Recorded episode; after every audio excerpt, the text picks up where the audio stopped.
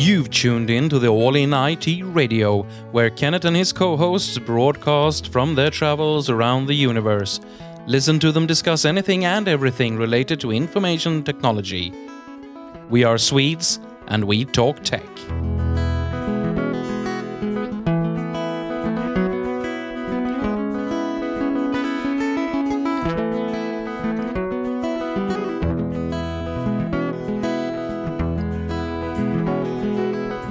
You tuned in to the All In I T Radio. We are here to talk about, well, anything related to information technology.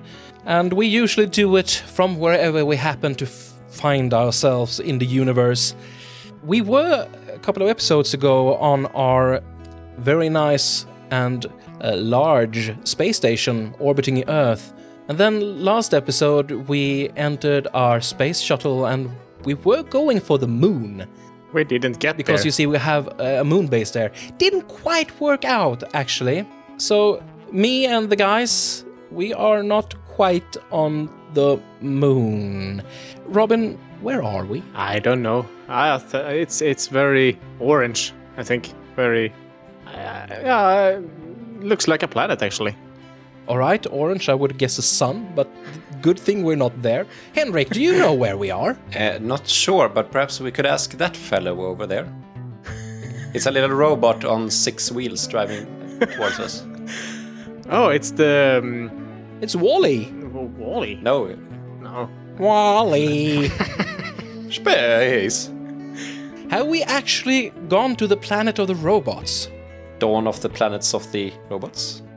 There are actually, as of now, only one planet in the solar system that are solely inhabited by robots. Wow. And I guess that's where we are. Oh, yeah. So, all right, say hi to Mars, everyone. Hello. Hello. And that is the last time ever that I'll let Robin drive well, the space well, shuttle. Don't blame me. Bl- blame your shuttle. You... bought an entertainment and uh, navigation system for a bargain, so you know you you get what you pay for. Didn't, and you mean there are better systems out there? But didn't you buy it for like ten quids on Alibaba dot com?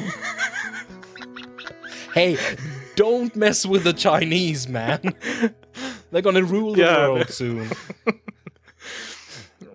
Well, yeah, maybe it's partially my fault, but not completely. You can never trust technology, Robin. Okay.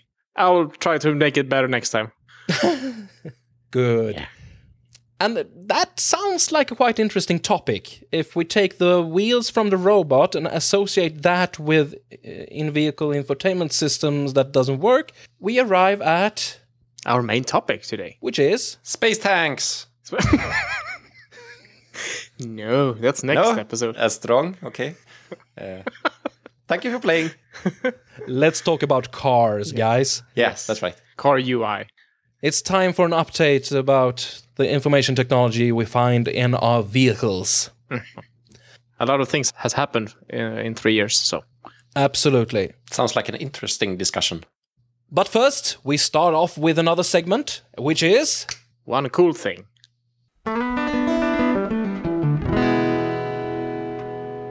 So let's kick this off with one cool thing.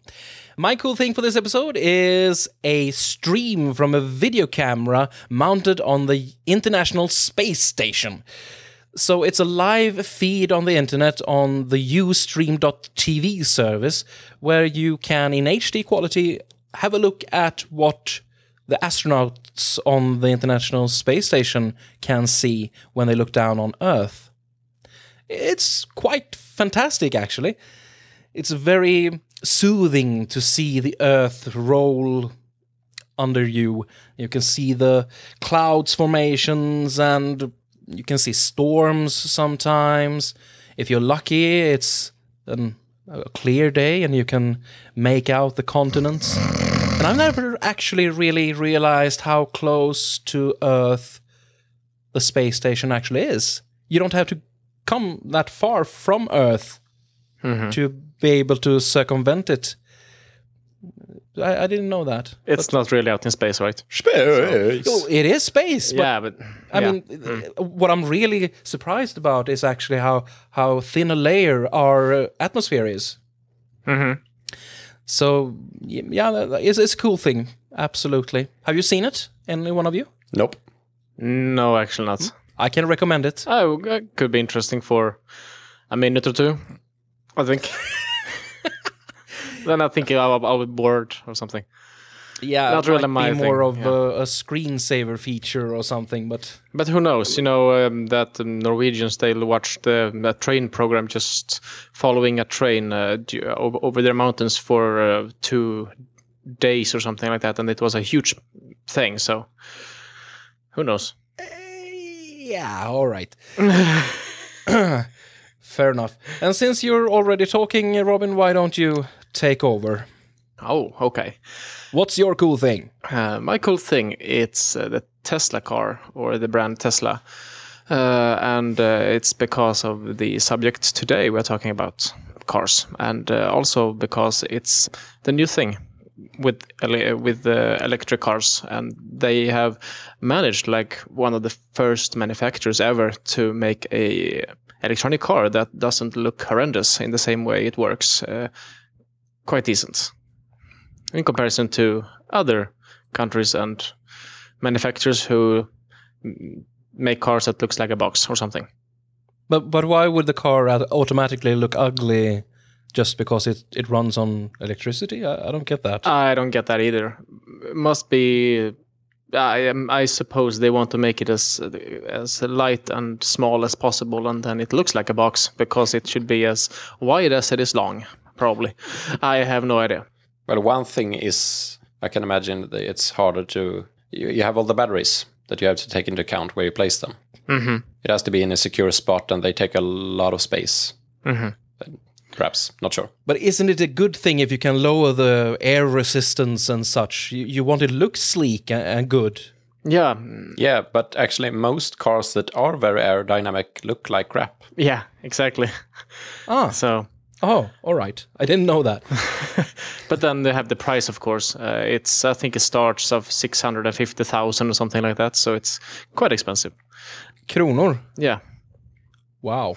But then you have Norway, for example. They have the same price, but they have it subsidized because the government want them to drive it. And uh, it was the biggest selling car last year in Norway. So they made it. Good old Norway. We can always yeah. count on them and their oil. Mm-hmm. Absolutely. What about you then, Henrik? What's your cool thing? My cool thing this time is the Rolls Royce O X. It's a concept for bridge control on tugboats. Basically what it is, is they try to make use of augmented reality to enhance the, the, the people driving the tugboat, captains and sailors and such. Uh, yeah, I don't know much about tugboats, so I don't know if I have any questions, really. I still don't understand what it is. See the YouTube video and you will understand. Send him a link or something. But I mean, so instead of standing on the bridge looking out over the water, you wear a virtual reality helmet and then you can sit in your bunk and steer the ship, or what is it? What's the... No, uh, if I understand this correctly, they make use of, what is it called, heads-up display? Yeah, a H U D, yeah. Uh, something like that technology to display this augmented reality info on the windows on the bridge of the tugboat. Mm-hmm. Okay. And with sensors and cameras and stuff, uh, that those pieces of augmented reality will be displayed like if you were a virtual reality headset or something like that. So if the tugboat is following a big tanker, some information spots may be placed directly on the tanker in their vision, but on uh, displayed via this heads-up display. Okay. S- something like that. It's it's cool. Yeah, that, that's a great idea. It's a wonderful idea, and that's something we want to see in a lot of aspects of uh, common life. But why a tugboat? They don't want to get wet, that's why. I mean, do they have especially a lot of problems with a lot of dials to read? I, and uh, Yeah, I, I guess that's it. Uh, I guess when uh, escorting a big tanker or several tankers in and out of ports and over, overseas, mm-hmm. they have a lot of information to... Over the hills and far yeah, yeah. away. It's crucial that everything works. It's more advanced than we think, actually. Oh. Yeah, I, I, I can imagine something like flight control on an airport or something like that. All right, then I, I have just one more question. Are there any tugboat sims on Steam? Must be. You know this company, German company who makes all the simulator yeah. games? Yeah. They have made right. uh, yeah everything. Yeah, it must exist. Let me Google that for you. Tugboat simulator. uh, Maybe not. No, it doesn't. Bugsier two Tugboat in Ship Simulator two thousand eight game. No. I know what you should do. You should send this in as a suggestion because I think they have, yeah, they have so many different ones. So one more wouldn't matter much. And they are all really bad. Yeah, and they use the same engine of everything. So every kind, it looks the same. So it's just they have to draw another boat. That's the difference. Great suggestion. All right, let's get on to the main topic. Roughly three years ago, we released episode zero zero zero seven. We had Johan Sjöberg as a guest, and it was titled Should Cars Get Smarter? We talked a lot about in-vehicle infotainment systems, that is, the operating systems that run in your car, and uh, other related topics regarding intelligent or uh, information technology-enriched cars. But, I mean, three years, quite a lot of time in this area. So we thought we should revisit this and talk a bit about what we can see in this space. Henrik, have you spotted anything of interest? Yeah, I can begin with two examples that are out in stores right now, which I see at work. Volvo and Renault cars. Volvo use uh, a thing they call Sensus Connect, uh, an infotainment system. Not sure what it's based on, if it's Android or something other, but... yeah, whatever. What was it called? Sensus Connect. S E N S U S. All right. A- and it's your basic stuff that that you would expect. It's navigation, it's radio, it's media, Bluetooth functionality. Control over hard points of the car, like if it should fold the the rear view mirrors and stuff like that when you when you lock the car. And the basic stuff uh, in an infotainment system, it's it's decent, it's okay. Yeah, I got used to it after well using it for a day or two, uh, and it does what it should do. But this is a couple of years old, right? This system. Yeah, they've used Sensus for four years, four or five years, something like that. Yeah. Because it's a different system in the new X C ninety, I think, right? Yeah, the new yeah. Uh, the new system mm-hmm. they are built uh, or have built for the uh, X C ninety, and I guess uh, all other models mm-hmm. that will come uh, is based on Android Auto. Mm-hmm. I'm not sure how different it will behave from Sensus, but uh, one could guess they will brand it in some Volvo-ish way, at least. Mm-hmm. It, it will not be pure Android, I think. It's like Android phones, then. Uh, yeah. Yeah. Mm. I guess branding is more important in, in the car area than on phones mm-hmm. even. So, mm-hmm. but but do we? You mean we have to watch this scenario play out once more?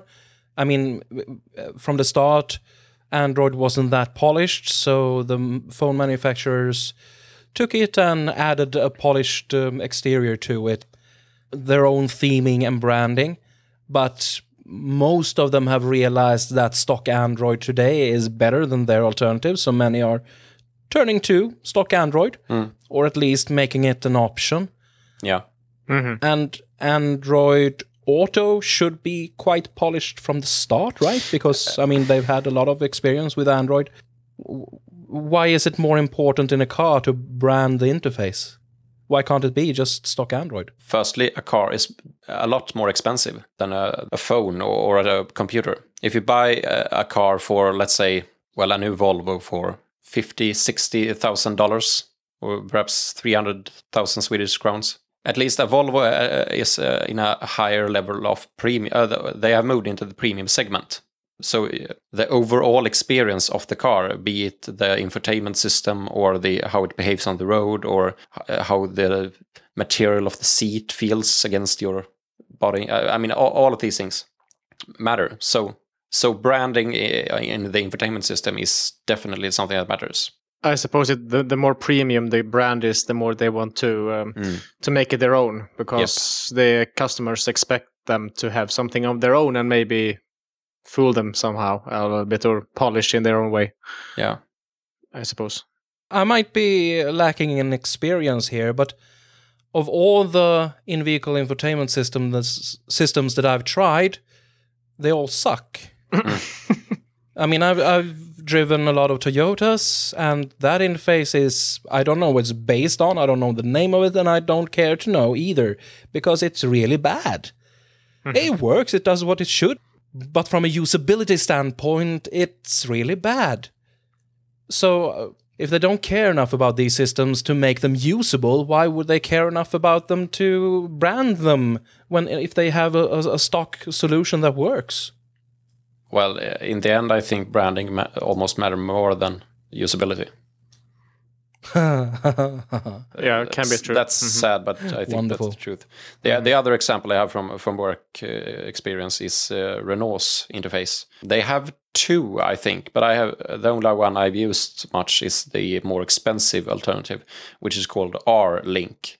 I think that the the problem I'm having with R-Link is basically what I have, the basic problem I have with all car interface, as you say. They are more or less the, the interface you have on a touchscreen device, a tablet or a phone, but slapped into the car display. So the big issue I have with R-Link is that it behaves exactly like a touch interface. Small buttons everywhere. Mm-hmm. And and uh, you have to actually press a bit hard on on their displays in the Renault to, to make it understand that you pressed. It's impossible when at the same time you're driving to navigate the touchscreen. Most of the car manufacturers also have uh, nowadays, um, yeah, wheels and buttons on, on the uh, on the steering wheel to control the the interface. But in most of my experiences, that is a lot more clunky than actually pressing with uh, directly on the touchscreen display. But what they have done, it's more like it's they have moved the buttons up to a touchscreen. It's still the same thing, more or less. It's just a touchscreen, and that mm. makes it harder even to to. It's sure it's more flashy, I suppose, but it must be harder to to work with. Yeah. Because it, sure, maybe you switch a page or something, and then you don't know where the positions are either. I, I'm yep, not sure. But yeah, exactly. So, so you need to lo- you, you need to look for it, mm. and then you don't, you you can't do that while you're driving safely. No. Mm. And and that was a big issue with the with the R-Link in my experience. I found myself in, in a lot of times to have gone really deep into a, a selection or a menu. And got lost in it. I, I wasn't sure how many levels deep am I from the main menus, and a, a, no search function available. Hmm. So, so I could just search for the the the, the, um, the controls that I wanted to access, uh, and a lot of unnecessary, in my opinion, unnecessary steps uh, that I have to actually press with my finger to get into the next layer of the menus. And each of these presses while driving is, of course, dangerous. Mm-hmm. Uh, so, so that was the big issue. It's it it works brilliant when I'm parked, when I'm standing still. It's is a decent uh, touchscreen uh, user interface, but not so good at while driving. Mm-hmm. And uh, an alternative that, that most car manufacturers also include is voice control. Uh, and on both the Volvo and the Renault, they are decent. They they work. They are not brilliant. Uh, the the voice. Uh, uh, The speech synthesized voice doesn't sound that human-like, and it doesn't behave that well. But it understands you in, in uh, at least me, in most of the cases. But, but it's uh, it's not easy or or a bliss to use. It still feels very clunky and unpolished. Mm-hmm. I noticed that Toyota seems to go for the Tizen I V I in their Lexus cars, mm-hmm. and that is their more expensive brand, isn't it? Yeah, premium brand. Yeah. Mm-hmm. Yeah, so they are obviously switching to a Linux-based system. If you remember in the last episode, uh, zero zero zero seven, where we talked about cars, we mentioned Tizen quite a bit. And uh, if you have a look at the market, they haven't really taken over, but they are making a steady headway. We mentioned the Genivi Alliance back then, and the Genivi Alliance have gathered more large companies than they had back then. So a lot of car companies are aboard with the Genivi Alliance ideals, and they're The goal is to create a standard for I V I systems. They have a few systems that actually follow their guidelines for how these systems should work, namely Tizen, Mentor Graphics I V I, Monta Vista I V I, Ubuntu Remix I V I, and Wind River I V I. These are the five distributions that are registered and certified as Genivi compliant as of today. And uh, I'm a bit surprised to see Ubuntu in there, because I haven't heard of anyone using Ubuntu in a car. Have you? No. Uh, no. No? I've heard of some company who used uh, some form of Debian install, and I've heard of Tizen, of course, in and it's not only Toyota in their Lexus series, but some other manufacturer as well who uses uh, the Tizen. But then again, Android Auto hasn't been on the market that long. It's quite quite new. So and when I mean in the, in the car space, which we also mentioned in the latest episode where we talked about cars, it moves a bit slower since you generally keep your car longer than you mm. keep a phone. Mm-hmm. But it's horrible that they can't really get the interface. Except for you, then, Kenneth. Me? You're yeah, saying... I keep my phone longer than I yeah. kept. Keep my cars. Yeah, you're right, actually. You're one of the few, I think. when you when you mention it. Yeah, well, you can't beat an old Nokia. Um. yeah, uh, that's part of the problem as well. Uh, you keep a car uh, a lot longer than you keep your phone, if you're not named Kenneth, and uh, it's, you expect it to have some sort of resale value. You... N- n- Of course, you can resell your, your phone when you grow tired of it as well, but it's more you, often the case with a car. And the if you have a car with an infotainment system, you expect it to well last at least as long as the car does. And uh, part of the problem is also security based. It has mm-hmm. um, in in in the case of a car, it's a moving device. It's weighs several hundred pounds. And often uh, so, the infotainment system is in control of at least some of these functions. Yeah. And as you mentioned before, Henrik, if you... I mean, the laws change, not quickly, but they do. And we have gotten laws about phone use behind the wheels. Yep. If you... And there are different laws around the world that you have to use a Bluetooth headset if you're going to use the phone or, or such. But I haven't heard any laws about using your infotainment system. There are always laws that says you have to drive carefully and, and sensibly, of course. But if they create systems that aren't intuitive, and as you said, where you get lost halfway through, then they're actually creating a hazard for yeah well mm. everyone who who uh, drives mm-hmm. that car. But the The laws is always a little bit after the technology. Just yeah. looking, mm. just look for the at the at the phones. How how long after the phone came to normal people did it take for them to to to ban phone usage in cars? It took a long time. So yeah. I suppose it will take a long time with this as well. That's an interesting case of definitions as well. What counts as using your phone while driving? If you use a tablet while driving, well, of course, it still counts as um, some sort of mobile device. If you slap your tablet to the um, the, uh, the dashboard, dashboard of the car, does it count as a part of the of the car? Uh, a G P S unit like a Garmin or a TomTom, or the infotainment system, as you said. Mm-hmm. Murky waters. In, in the end, I think the the underlying thought of these laws are that if you crash into somebody else and you were distracted by and you were distracted, it's your fault. Mm-hmm. Be it that you use your phone or your infotainment system, or you were trying to grab that can of Coke that slipped under your seat. Mm-hmm. Mm. If only all lawyers and, and judges were as eloquent as me, wise as you, Henrik. Yeah. Objection. Um, objection, Your Honor. Yeah, you'd make a good uh, defense lawyer. I wouldn't use you. We also have another system, by the way, as long as we're talking about operating systems, pushed by the Linux Foundation, actually. It's called Linux Foundation automotive-grade Linux. So it's an open source stack for in-vehicle infotainment systems, and it's based on Tizen.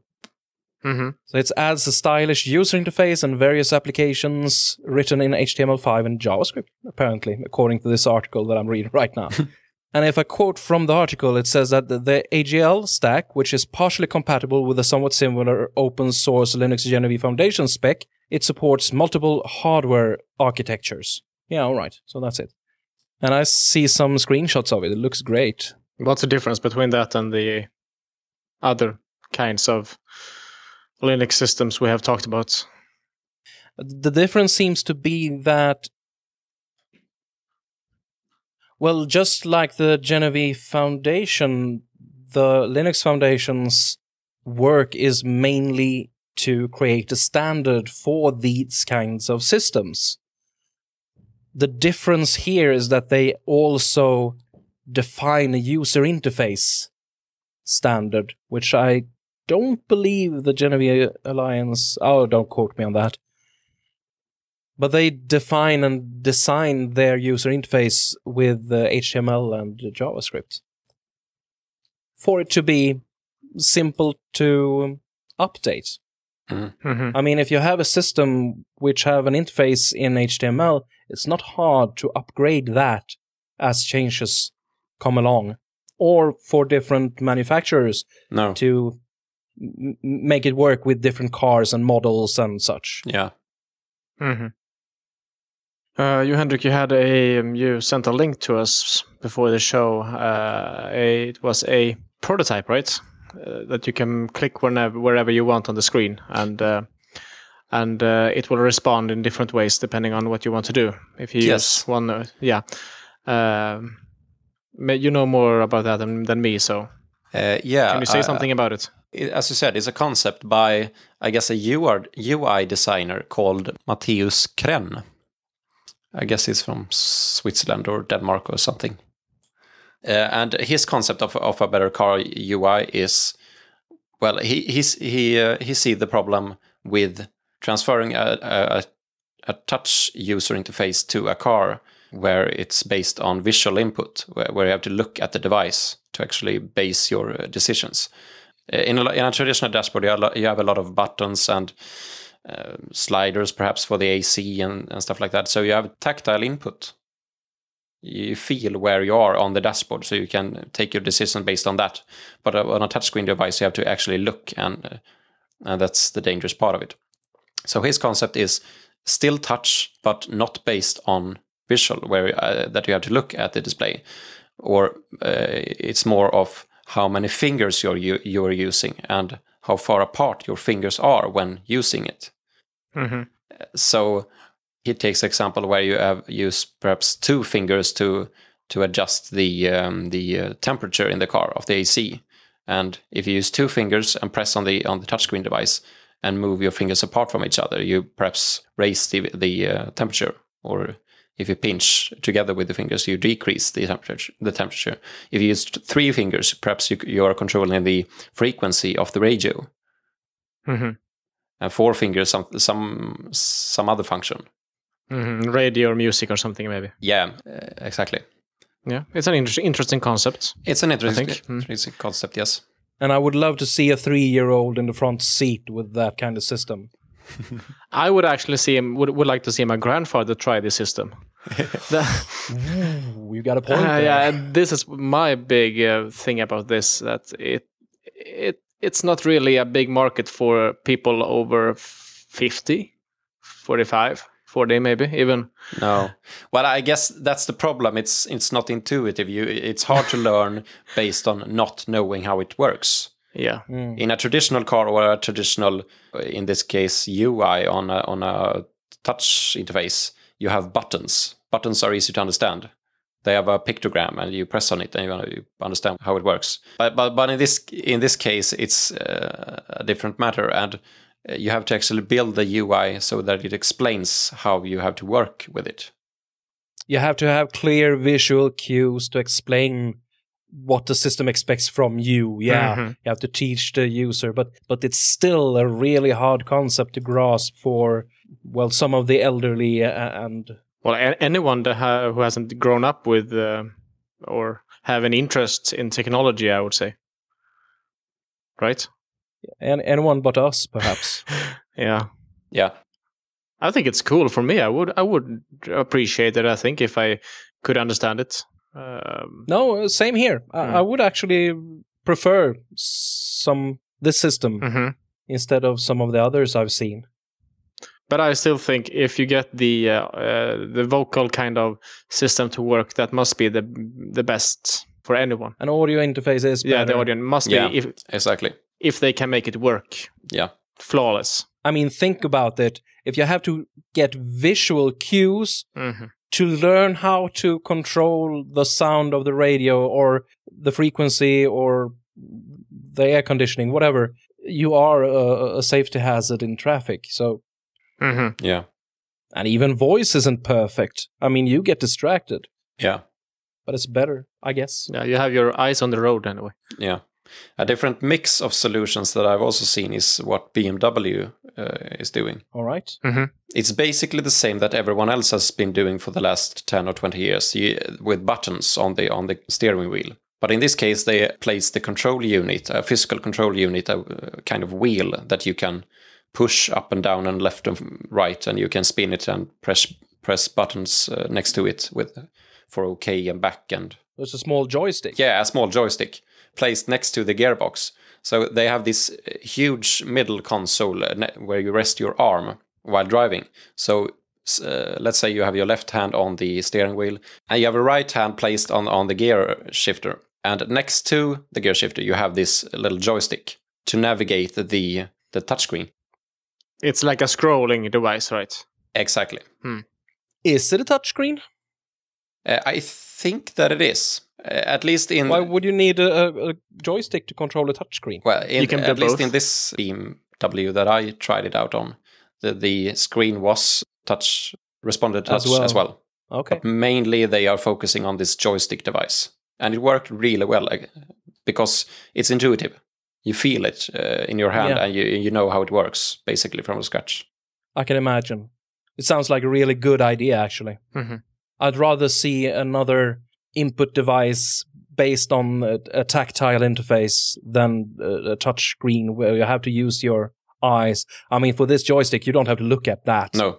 Mm. You know if you scroll right and left. All right, you might have to cast a glance at the screen to see what you're choosing mm-hmm. if, if you're in the menus, but you don't also have to look on your fingers.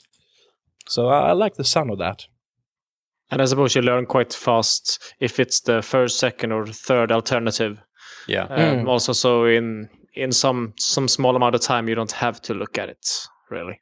And uh, another positive side effect of this is that you you get muscle memory, mm-hmm. right? So uh, functions that you you use often in an infotainment system or the operating system, uh, you get the muscle memory how to navigate to that particular kind of function. Whereas in uh, on a touchscreen device, you don't get that mm-hmm. same kind of muscle memory as easily, mm-hmm. or at all. Yeah, you get it on your phone after some time, but that is because you use it twenty-four hours a day. Exactly. Uh, so, mm. Excellent point. All right, that's B M W. What other car manufacturers do we know of that do interesting stuff? Well, let's go for Saab. Yay!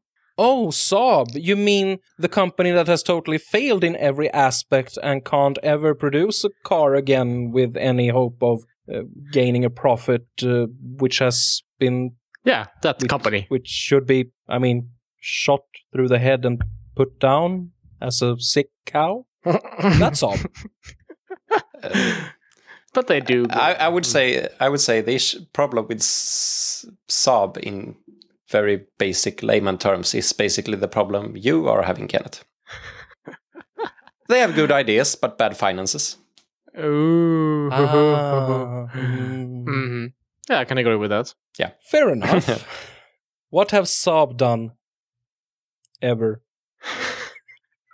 worth talking about? I don't like that condescending tone of yours. All right, sorry. Tell us about their ingenious ideas. A few years back, I'm not sure if they actually implemented this system in a car that's been built and is out on the roads. It's easier to implement stuff in cars if you actually are allowed to manufacture cars. Uh, so yeah, yeah, probably not. I suppose not. Anyway, they built a infotainment system, or were building an infotainment system called Saab Icon. That's I Q O N, Icon. And Uh, the, what I know of it is that it was based on Android. I don't think that Android Auto existed back then. The mm. the Android, well, I guess it's not a spin-off, but the Android niche to auto manufacturers. Uh, but and it's based on Android, and well, it, it looks like uh, your standard infotainment system branded uh, in Saab's design language. Then um, Icon w- weren't developed that far. Um, As far as I remember, uh, until the bankruptcy in two thousand eleven. Mm-hmm. And the people uh, that were developing Icon at Saab, uh, well, they, they quit or got fired and started their own company called Swedespot. Uh, and under the name Swedespot, they continued to develop Icon uh, and still are doing right now, I think. Swedespot dot com uh, is uh, something. And as far as what's unique about Icon or Swedespot, uh, I'm not really sure. I've tried to read up on their on their website, but to me it looks like your ordinary infotainment system. Mm-hmm. I don't see any unique sell points of it. It's based on Android and and it's implementing cars. Hmm.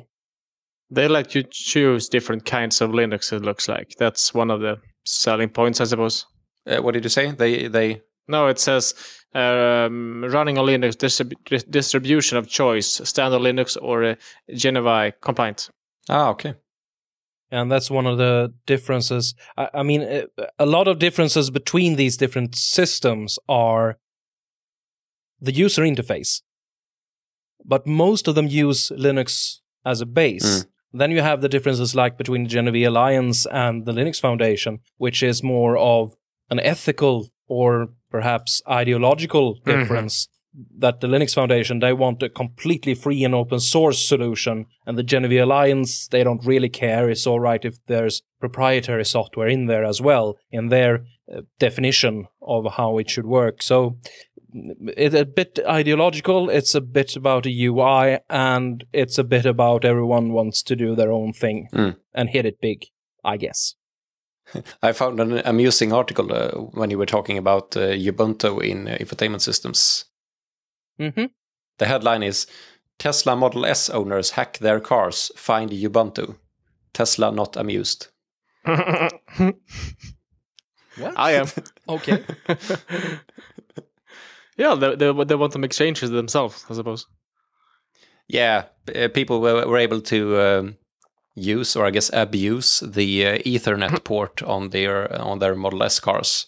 And some way they, uh, what does it say? After wiring into the car's communication system, forum user N L C was able to find a number of ports and tap into the data flowing to the center console and navigation screens. Others soon joined the fun, and among the slightly ex- esoteric bits of information, the hackers eventually discovered what's, what was the subsystem runs on a version of Ubuntu operating system. All right. Interesting. Yeah. Link in the show notes if you want to read. Yeah, yeah, sure. Mm-hmm. Interesting, absolutely. All right, what else can we find on our roads in the near future? Or perhaps already? In our city, where at least two of us lives, uh, Volvo have their first uh, self-driving cars. Been, uh, they are being driven here now. A hundred of them, I think it says. And uh, quite inter- interesting, actually. I, I listened to a uh, podcast about it as well, a little bit, when they, a Swedish, uh, the Swedish radio interviewed a person in the team. And um, they are able to uh, handle lane uh, following. They, they can follow the lane if the road are t- turning, for example, or uh, keep the speed uh, uh, the speed you want, or the speed to the, the car in front of you, so it doesn't run into it, for example. Yeah. And uh, yeah, fixed to, to blend in in, in in the in the traffic, you could say. Mm. uh, with not that expensive technology, if I understood correctly when I heard this program, because they also interviewed a German, uh, a person from Germany. They drove down there somewhere in some city, and it was one of the German car companies, and they had a even better system. Uh, it could even it could do anything in in the city, in the core city, or in the main center. Uh, they could watch for pedestrians even, and bikes and stuff like that. Uh, but those that technology, it was so expensive. So they said if if um, if they would sell a car with that, it would cost maybe six seven hundred thousand extra per car just for the that kind of technology. So that won't mm. really be uh, th- that's not really uh, realistic right now. So I suppose Volvo try something that is more realistic right now. Mm. Uh, right now they have a car that's out for sale, or, or um, that's being built. I tried it during the summer uh, for one week when I worked uh, at an auto reseller. Uh, I tried the Volvo V sixty with the city safety package. Mm-hmm. Um, and they has and what it has is stuff like blind spot information system. It's uh, it's a little uh, L E D. A L E D light, a small L E D light in each of the A beams where, where we have the rear view mirrors that light up, lights up if something is in your blind spot, and it has an adaptive an adaptive speed control. So let's say you set it to one hundred ten kilometers per hour when you're on the highway, and you you yeah you catch up to a car driving a lot slower, let's say one hundred. Uh, the adaptive uh, speed control automatically lowers your speed and keeps the distance to the to mm. the car in front of you, and then also accelerates also automatically if you uh, when the car is not uh, in front of you anymore. And all these systems uh, working together made me really lazy as a driver. Mm-hmm. The only thing I had to do was actually to turn the wheel. the the The gearbox was automatic as well, so I, I basically had to do nothing except actually using the steering wheel. Mm-hmm. And that's practical and, and perfect. But for me, I, I noticed that I became a bit... You didn't concentrate that much on the traffic. Uh, no, exactly. I So so the, the next thing that, that actually is missing is that the cars actually takes over the driving as well. Mm-hmm. Yeah, they also talked about this. Uh, about what will happen in the future with the with the law and the uh, the system of things when it comes to who is responsible for what. Because if, for example, the system breaks down and you're sitting there and reading a book or something, and something happens, who is re- yeah. who is going to be put in jail or something? Uh, and um, mm. I suppose it's a little bit of I'm I'm not, I'm not sure we will be able to read a book or do something like that or sleep in while driving in the near future, because as the law looks, they said that it will probably be you who are reliable anyway. Mm. But uh, I heard an interview on this topic with some people from Volvo. And uh, of course, they can't say anything right now because the, the, the discussions of the legality is ongoing. Mm-hmm. But as far as they were concerned, or, or their thoughts on the matter were that, well, if you're using the product as intended, if it is a self-driving car, and something happens, then basically it's not your fault. You're using the product as it were manufactured. Mm-hmm. And these cars are safer than we are. Yeah. Yeah. They react faster. I mean, mm-hmm. these systems are better than a human.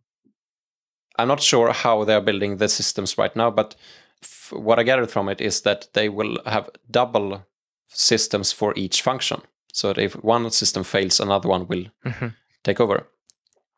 But some other aspects that are very interesting to, to see how they will solve is uh, the, the prototype they are testing right now, Volvo in Gothenburg, I think is based on visual response. They have some sort of cameras mm-hmm. that follow the lanes, uh, the the um, the road lines. And in collaboration with this system, if visual is not working, let's say it's foggy or it's you get mud over these cameras or... it's rainy or something like that. I, I don't know how that works, but they have, I guess, G P S G P S systems also for the overall take you from point A to point B. But what happens if you're in a tunnel or driving a, in a tunnel under a river, mm-hmm. Tingstadtunneln, mm-hmm. and your G P S reception is zero? Mm-hmm. How do these systems work in those cases, and how do they these systems works in cases where you're on um, an off-road uh, part or something like that? They should be able to wake you up or something. Probably still better and safer than a human yeah. would. in, in ninety percent of the cases, I guess they are. Or at least tell you that you need to do something now because it doesn't mm. work. Yeah, mm. It can always alert the driver. Mm. Yeah, exactly. Yeah. And I guess the big part they want to Uh, address with self-driving cars is daily commute. Mm-hmm. That's the big issue. That's where most of the accidents happen. Yeah, and generally what we are discussing isn't... Well, well it's not really self-driving cars. It's cars with autopilot. And there is a nuanced difference there. A self-driving car, I at least would expect, takes you from point A to point B without you doing anything. It's like in the, the science fiction movies. You get into a car and it, you step step out of it on at, at the right place. But in these cases, you're not really supposed to let the car do all the driving. Well, they do actually in this project, but only on the main roads. They don't go into to the main main center like uh, Linnégatan, Nordstan, something like that, because it's uh, it's too much traffic, I suppose, and too much things will happen with all the pedestrians and stuff. Mm-hmm. But if you go on a normal road with only cars, then uh, it sure it will work already, I think. So they maybe need to tweak it a, a little bit. Or... It's an ambitious project. I think the the timeline they are having is twenty seventeen mm-hmm.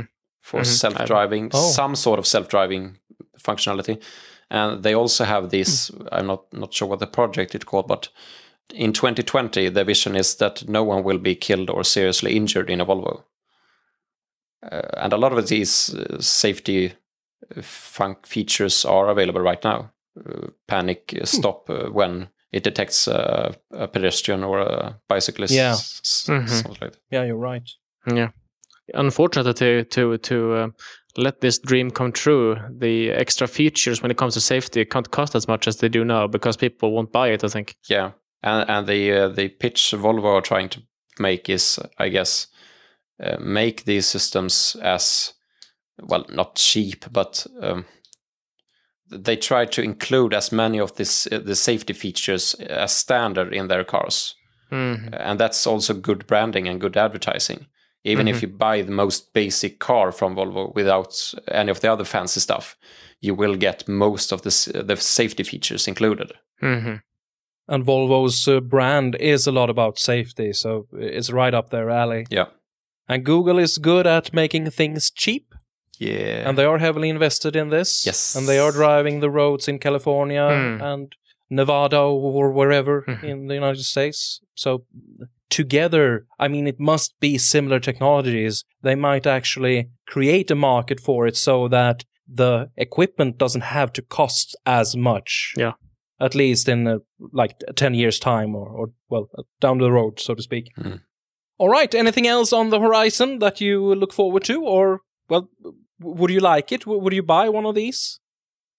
My prediction is that uh, when Google will uh, launch their own self-driving car, it will be free to get, but you will pay through advertising. So on your heads-up display, on your windscreen, you will get annotations and ads and banners and... And somehow they will make all this safe for driving because the cars are self-driving. So while you're waiting for the car to arrive to your location, you can watch these ads. So keep an eye out for ad block for cars. Yeah, will probably be a big hit. Yeah. Maybe you should fix that yourself, Kenneth. You can make some money. You heard it here first. All right, so we're done. No. Yeah. Hmm? No? You didn't tell us your predictions. Yeah. Or verdicts or something. Nah. nah. I would like to have one. It's cool. Even though I think I would be... Um, I suppose I, I trust te- technology more than most people. Uh, but still, there is a nagging feeling, even though I know that it's safer. But that's how it is.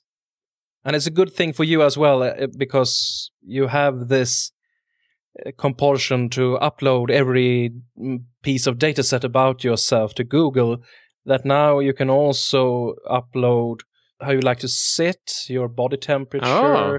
exactly when you get in and out of your car, and all that stuff to Google, so you can live even more in their friendly embrace. Yeah, so it's, it's not there yet. I need to fill that out. Yeah. Yeah. Robin the Google lover. I think you should have a session at something like F S Cons about how much you love Google. I don't love Google that much, actually. It's a necessary evil. Mm. Unlike Apple, which is a, an unnecessary yeah. evil. Yeah, exactly. There are different different levels in hell. Mm, there are diff- right. So good old Dante.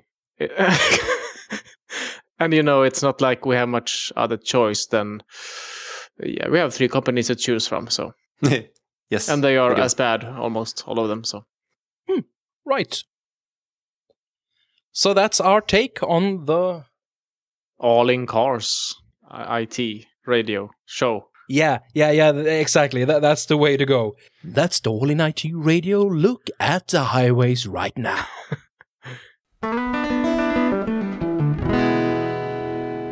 And that was our discussion for today. Now it's time to move on, get on with our lives, and uh, perhaps do some form of outro. Did you enjoy the discussion, guys? Yay! Yay! Yeah, it was interesting, I think. Was it worth doing an update? We actually had a lot to talk about, yeah. even though it's a subject we've already talked about. Yeah, I think we expanded it a little bit. Mm. I think a lot is going on right now in the industry, in, in this mm. particular area. So needs to be talked about. Yeah. Perhaps we need to revisit in a year or something. Actually, yeah, we might do. You mean in four or five episodes, you mean? Uh, yeah. Which is possibly the same thing. Yeah. But we're settling down for a release rate of approximately four episodes a year. I mean, that's once a quarter, and it's... Well, it's not often, but it's regular. Uh, yeah, regularly seldom. But during two thousand fourteen, it wasn't actually regular because it was uh, almost six months between two episodes. Yeah, but then it, we, we had a lot of them during a short time as well. So. Or Yeah, yeah, we yeah, did. So. Funny how that works. We're unpredictable. Okay, you can continue this discussion with us if you like. You are welcome to send us a voicemail on the webpage. Please do that. It would be fun to play it if, if it's... Anyone wants to. Yeah, I, if it's, I mean, clean and... Yeah, oh, whatever. We're like drunken ones. So. We might play it. No promises. No. If it's family friendly... Yeah, exactly. You have to sound friendly and nice. Uh, and uh, get in touch with us. You find us on the webpage aiit.se slash radio. You find us on Twitter and Identica at Altinomiti, A L T I N O M I T. You find us on Google Plus and other such places. You can find us in different podcast categories and all over the web, actually. If someone wants to talk to you, especially Henrik, how do they do that? They reach me through Twitter at Warpfuzz, W A R P F U Z. Wonderful. And uh, Robin? Yeah, I don't use many tools anymore, but you can uh, try to tell me what you want at uh, Twitter at uh, Robin Harming, my name. And... Uh, that kind of stuff I will see, so I, then I will answer. But I'm not sure I will be very. Up, I will update it very much. That's me. So everybody out and follow Robin. He really, yeah, wants really, it. yeah. Probably once every quarter or something. Uh, Last time I checked, Batman followed Robin. Or is it the other way around? That joke is getting old, but I will beat it until it's funny. Then you have to beat it until it's dead. I'll beat it next episode as well. It will be funny, trust me. And Henrik. While we're at it, who actually made the music for this episode? The music uh, this time was called I forty Interstate, and it was made by Bane Djakovic, or Bane Djakovic, I'm not sure, but I guess Bane sounds much cooler. Bane Djakovic. We loved it, man. Keeping with the Batman theme. Uh, it's uh, released under a Creative Commons license C C B Y S A three point oh. Link oh. in the description or show notes. Thank you for cooperation. Goodbye. Yeah, and you can find it at Jamendo as usual. So while we try to get back on track and, and get to where we should be in the universe, trying to figure out a, a way off the red planet. With our new entertainment system. Yeah. Exactly. Keep an eye out for the next episode where we might talk about hmm, something other than cars, I think. All right, wave goodbye, guys. Bye-bye. Bye-bye.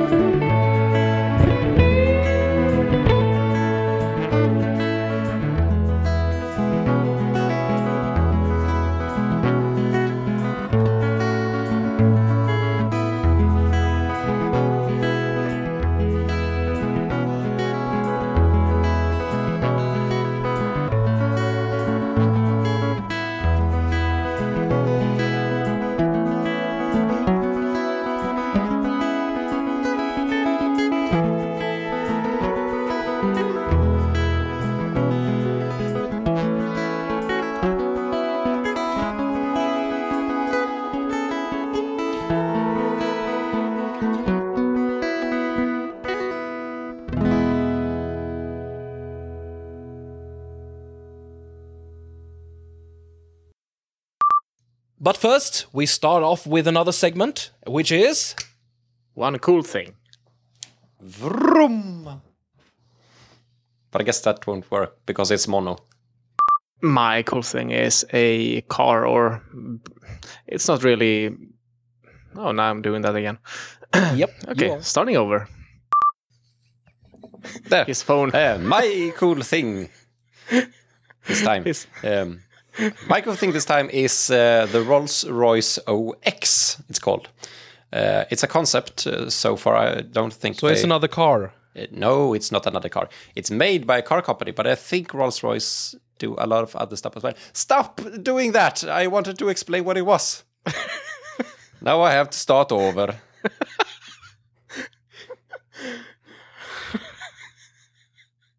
Hold your horses and your questions. Yeah, that's an outtake. I said good day. Oh. And good day to you, sir. Uh, once again. My cool thing this time is the Rolls Royce O X. So they try to make use of augmented reality to enhance the um, the, uh, the, uh, the the the uh, the uh, the driver to, to make life better for all the tugboat captains around the world. Uh, they were actually better than the last time. No. Stop questioning. Yeah, yeah, yeah. All right, let's get on to the main topic. Flurpy flurp. Mm-hmm. I was just waiting for it. I forgot about it. How that is possible, I don't know, but... So förtränga. Two minutes for it's the main topic as well. I start now. Yeah, sure. Great. Roughly three years ago, we had... Roughly three years ago, we had a topic... Roughly... Th- Roughly... Th- that was a hard sentence to do. If they don't care enough about these these systems, that they actually do them... What is it today? Yeah, yeah, yeah, exactly. That, that's the way to go. That's the All In I T Radio. Look at the highways right now. The augmented uh, automotive uh, affinity. Uh, Reality. Yeah, uh, uh, Abubu. Right. That, thank you for your contribution, yeah. Henrik. Yeah. Appreciate it. Onwards and upwards. A lot of bloopers today. My planet needs me. Flurpy, flurpy, flurpy.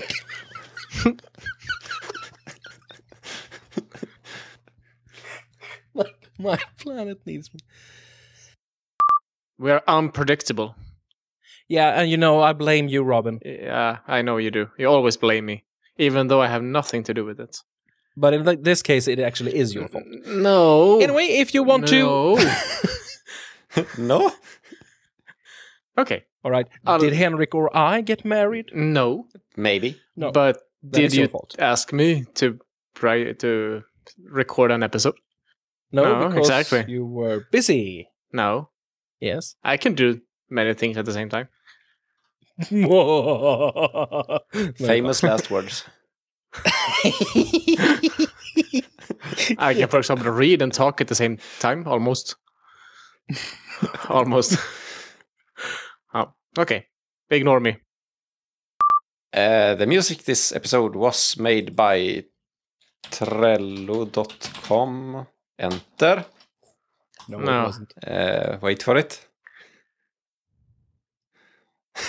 The music uh, this time was called I forty Interstate. We hope that you will continue to listen to us and uh, get in touch if... No, that sounds lame. Mm. We are lame. True. All right. Wave goodbye, guys.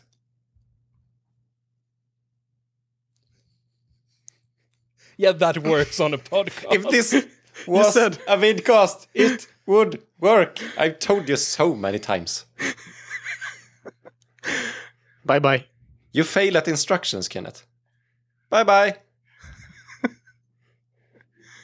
And that's a wrap. That was funny.